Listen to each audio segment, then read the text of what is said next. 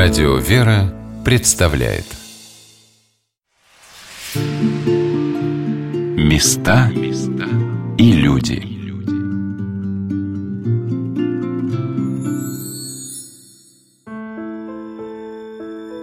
Станции метро «Китай-город» Серое, дождливое московское утро. Переменчивый час, когда первые струйки менеджеров среднего звена уже разлились по офисам, а машины с их руководителями – еще только готовились занять свои места на элитных парковках в центре столицы.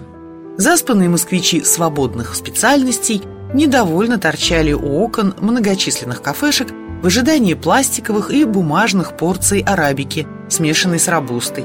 А гости города, умытые и встревоженные, рассматривали витрины дорогих магазинов с одеждой инопланетных фасонов, кондитерских и чайных. В этой сутолоке – очень легко не заметить маленький храм в двух или почти в двух шагах от жадного зева метро. Большие дома на Моросейке его буквально подпирают своими плечами, а он, крошечный, как старичок, зажатый пассажирами в общественном транспорте, фыркает, ежится и пытается укрыть от бодрого натиска их свои сокровища. Здравствуйте!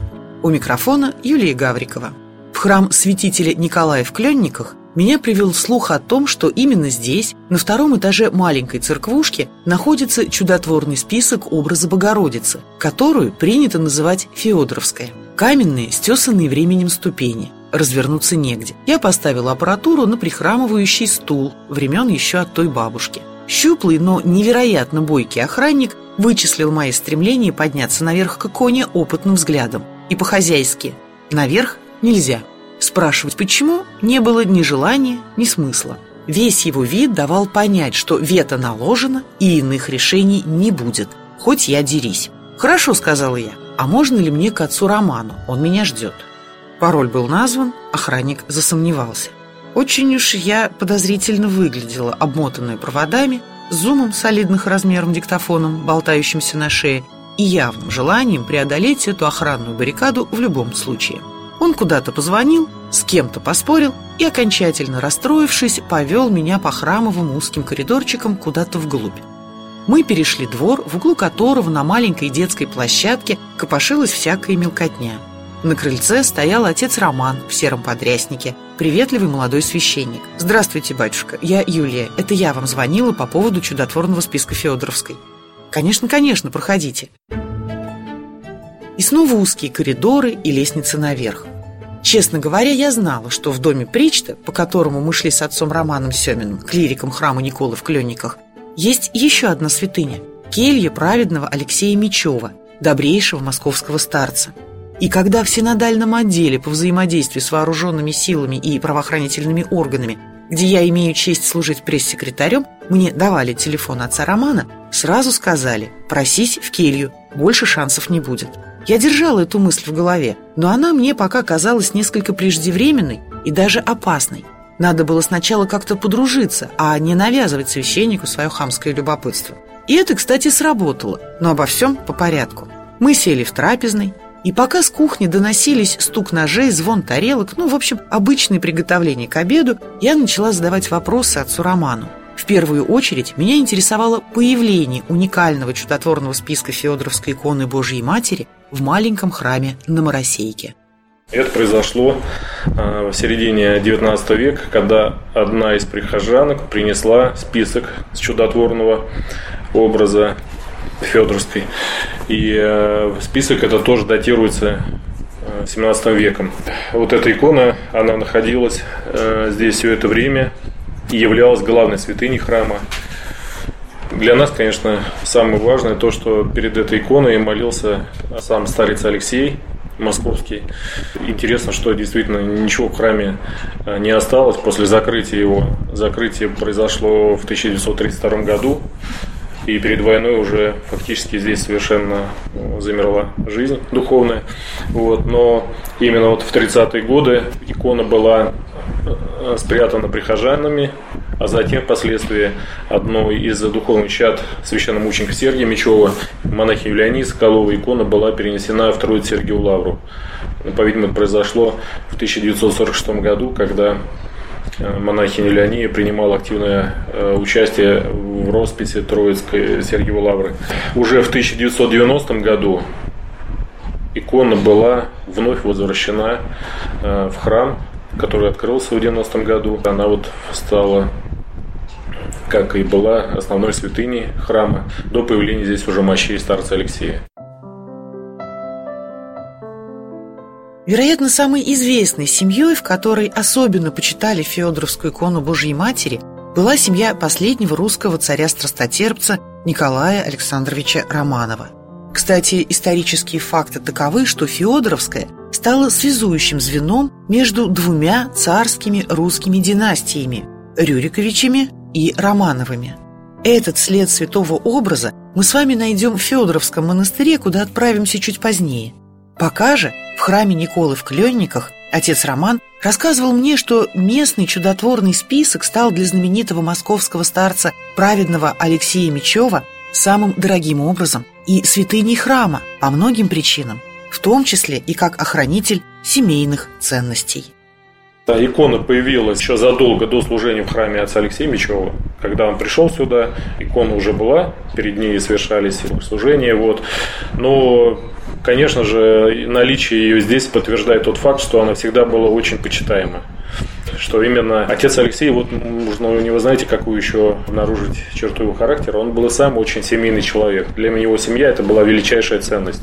А в 1904 году умерла его супруга. Вы знаете, в его жизни наступил вот тот самый перелом. С этого, можно сказать, года и началось его такое самоотверженное служение, которое продолжалось вот два десятка лет. Потому что в ее лице он потерял какую-то такую, с одной стороны, опору для себя, а с другой стороны, а, вот ее кончина, она в нем произвела очень сильнейший такой духовный подъем.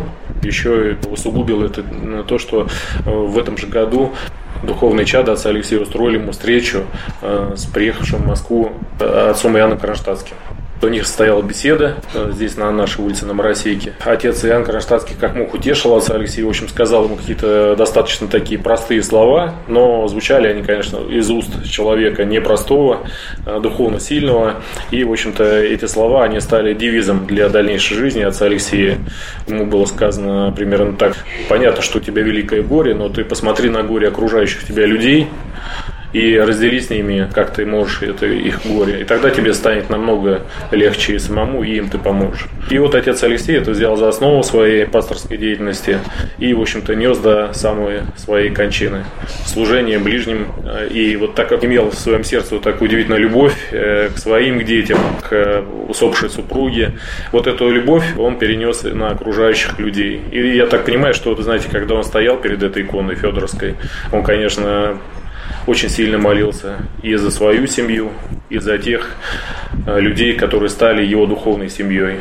На Моросийке организовалась очень большая община, и это была действительно такая большая организованная семья, где все очень любили друг другу, помогали друг другу. И Федоровская, она стала для них э, вот такой путеводительницей в жизни.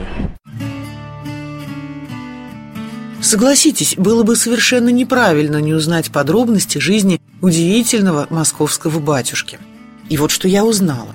Будущий, глубоко почитаемый московский старец родился 17 марта 1859 года в семье регента кафедрального хора Чудового монастыря. В детстве он отличался мягким характером. Родные прозвали его «блаженным Алешенькой». По окончании Московской духовной семинарии он четыре года прослужил псаломщиком. В 1884 году Алексей, уже диакон в Георгиевской церкви на Лубянке, женился на Анне Петровне Молчановой. В семье родилось пятеро детей, три дочери и два сына, один из которых умер в младенчестве, а другой, Сергей, пошел по стопам отца. В 1893 году диакон Алексей был рукоположен во священнике и назначен к Никольской церкви в Кленниках. Первым делом он начал собирать общину. Храм он открыл всем, даже не крещенным. Сюда приходили художник Роберт Фальк и исполнительница романсов Анастасия Вяльцева. Слух о необычном батюшке привлек к храму прихожан. Во время гонений его вызывали в ГПУ, но без трагических последствий. Настоятель Никольского храма тихо скончался в своей постели 9 июня 1923 года. Похоронили его на Лазаревском кладбище.